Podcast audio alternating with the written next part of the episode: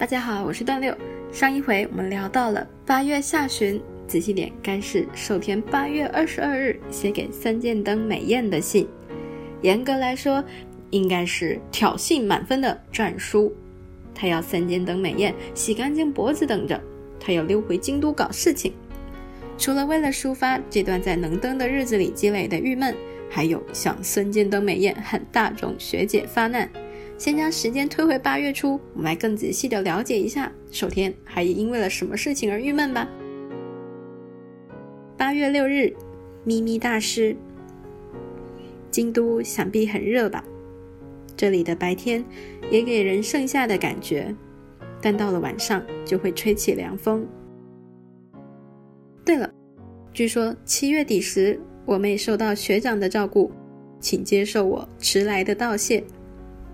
他就要大考了，所以去看看大学是个什么样的地方。他好像和三只学妹聊起三件灯美艳，聊得很高兴。然后他现在已经彻底把你叫做棉花糖了。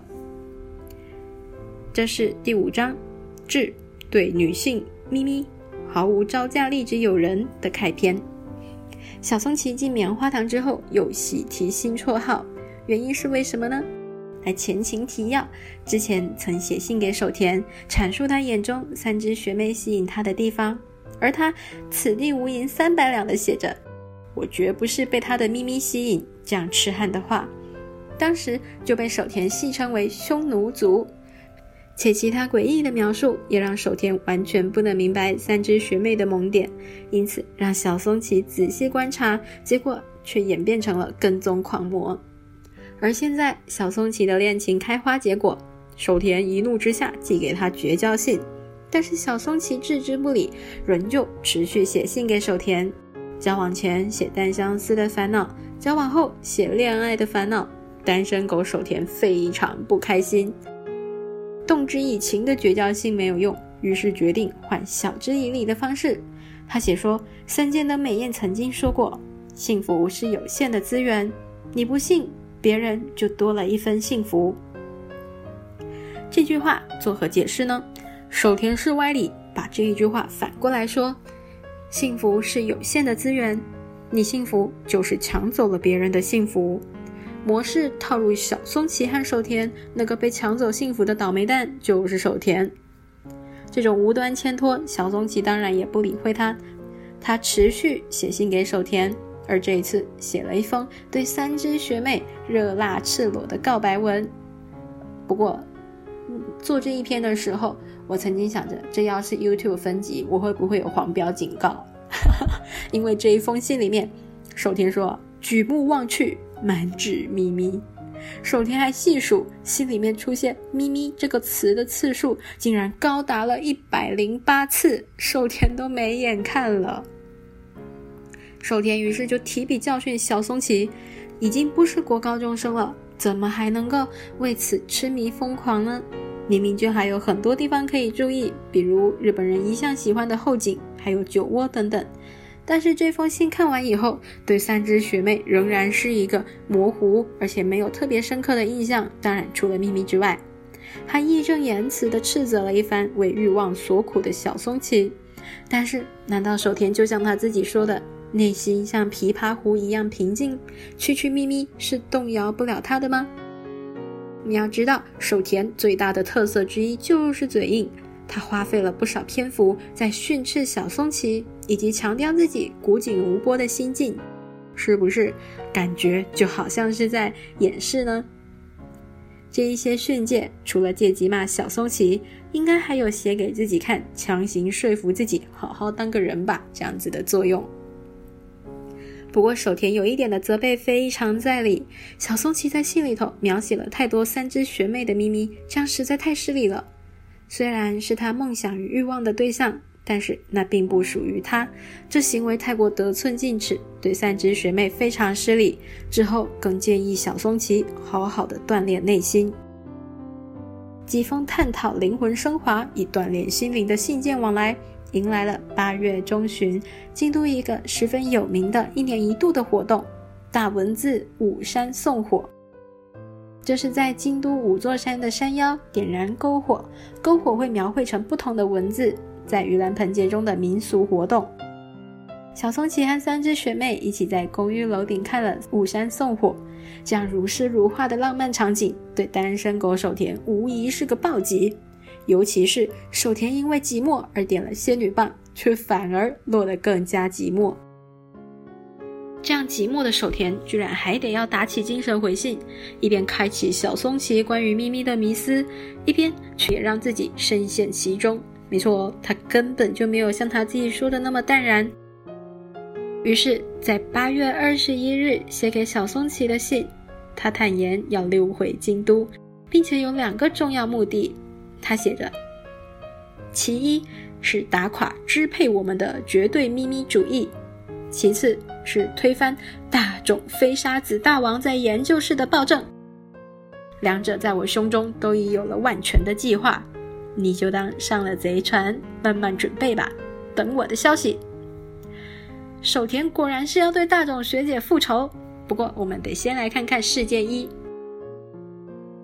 时间来到八月二十五日的星期五，守田回到了京都，先到研究室和教授汇报了实验，之后就和小松崎会面，并且去接他的前家教学生监工，三个人一道去三岛亭和森见登美彦一起吃晚餐。结果森见登美彦酒足饭饱以后，竟然带着监工落跑了，留下这悲情的两人付款。在三岛亭填饱肚子以后，两人下一站就是回到了学校的研究室。教授已经下班回家，而情报显示，大冢学姐傍晚的时候就唱着歌离开了。实验室在星期五的晚上空无一人。守田仔细检查了每一处角落，确认绝对安全后。他就要实行他所拟定的破除咪咪绝对吸引力的计划。以下是守田的理论。他想，原先想着精神力的怀疑咪咪论，他借由不断怀疑眼前的咪咪来逼迫自己认为这是抽象的存在，就能够脱离诅咒，达到色即是空，空即是色，色不异空，空不异色这样的效果。不过呢，这个方法好像行不通啊。因为越是注视咪咪，就只会觉得可爱而沉沦其中。既然凡夫俗子如他无法靠精神力战胜，于是新的想法就是借由放大这样的手法，让咪咪放大到根本看不出本来模样，这样就能够让咪咪失去意义，从此摆脱困扰他们俩色魔的咪咪诅咒。这个方法绝对可行，他就这么在心中鼓舞自己。可是这个好方法需要投影设备，因此他们选在这样安静无人的夜晚，来到了学校的研究室，要使用研究室里的投影仪放出极致放大版的米米。守田看着眼前的画面，内心上演着激烈的精神与肉体交战。他不停地告诉自己，这不过是个物体，只是刚好又柔软又美丽又神秘。尽管劝诫自己不要让这个物体夺走自己的心，却仍然是不敌这个无可匹敌的魅力。战败有多么不甘，全都交织成最后一句轻叹，无力而且微弱的从守田的口中吐露而出：“啊，咪咪万岁！”过于专注的守田竟然完全没有发现研究室的门不知道什么时候打开了。门外聚集了几位他完全没意想到的人。大家还记得早些时候吃晚餐时偷溜的三间灯美宴吗？他正是带着监工溜去同在三岛亭用餐的大日本少女会。这个集会人员不多，而且都是森间灯美彦的书迷。成员有小松崎的女朋友三只麻里、守田的妹妹守田薰和守田的暗恋对象伊吹夏子。而以上大日本少女会的成员，加上森见灯美彦，还有监工小少年，正是门外齐聚一堂的人。而这一句守田自以为是轻声赞扬、羞耻破表的感叹，其实如雷贯耳一般响在在场所有人的耳中。当时三剑灯美彦身旁站着的是监工，机敏反应过来以后，试图捂住监工双眼的是三只学妹。在三只学妹的身后，则是守田的妹妹和一吹同学。事后守田回忆，他说：“这根本是一场笔墨难以形容的悲剧。”这就是当时最完美的写照。事后呢，守田写了一封长长的信给小松崎，是忏悔，也是怒火转移。他铿锵有力地谴责小松崎为什么没有锁门，以及三只学妹参加大日本少女会当晚也在三岛亭聚餐，而身为男朋友的小松崎为什么没有掌握这个情报呢？还有大日本少女会成员是这三名三剑读者，为什么小松崎没有告诉守田呢？而在不速之客们一脸抱歉地关上门以后，守田和小松崎宛如化为石膏像一般没有动弹。不知过了多久，小松崎才终于像回魂一般下定决心打开了门。此时门外只剩下森见登美彦一个人，其他人都不知踪影。曾经的美彦也在轻叹：“秘密万岁！”就像在守田和小松崎身上再插一箭一样。而后将三岛亭的钱塞给了守田，用充满同情的眼神怜悯注视了守田一会儿，才飘然离去。之后目送小松崎回魂之后哀嚎着离开，守田独自一个人默默收拾善后。他感叹研究室的夜晚从来没有像今天这么安静过。不过，尽管他心神俱振，守田仍然不忘要设好陷害大众学姐的陷阱，才离开研究室。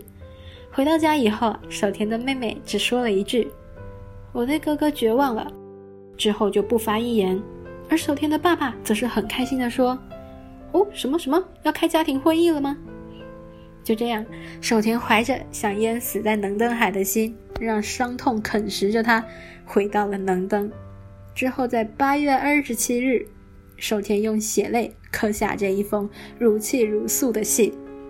这场悲剧粉碎了守田的未来，这为了小松崎而做的克服咪咪绝对主义的悲剧。最后，我便截录这封信的结尾，作为第五章致对女性咪咪毫无招架力之友人的结尾。如果你同情守田，还请笑得小声一点。我，我真想淹死在能登海里。这次写了好长的一封信，我将毫无收获的，不如说，在伤痕累累的心中又增加一道深深的伤痕。离开京都，不知何时才能回来。魔鬼军曹谷口学长已经等着要在实验所修理我了。我也没有顺利完成实验的把握。我想，我会一再回忆起相关人士在半开的门后茫然地望着我的情景吧。现在，因为实在太窝囊，我不由得轻叹：“秘密万岁。”这信上的水痕是泪痕，不是口水。好一个夏天啊！我没有丝毫恶意。我只是想脱离咪咪，重获自由而已。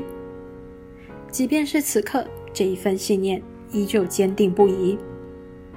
我要脱离咪咪，重获自由，一切将从此开始。署名：对女性的咪咪毫无招架之力的男子。那么今天的分享就到这边。另外，针对大众学姐量身定做的陷阱，我们下一回会揭晓哦。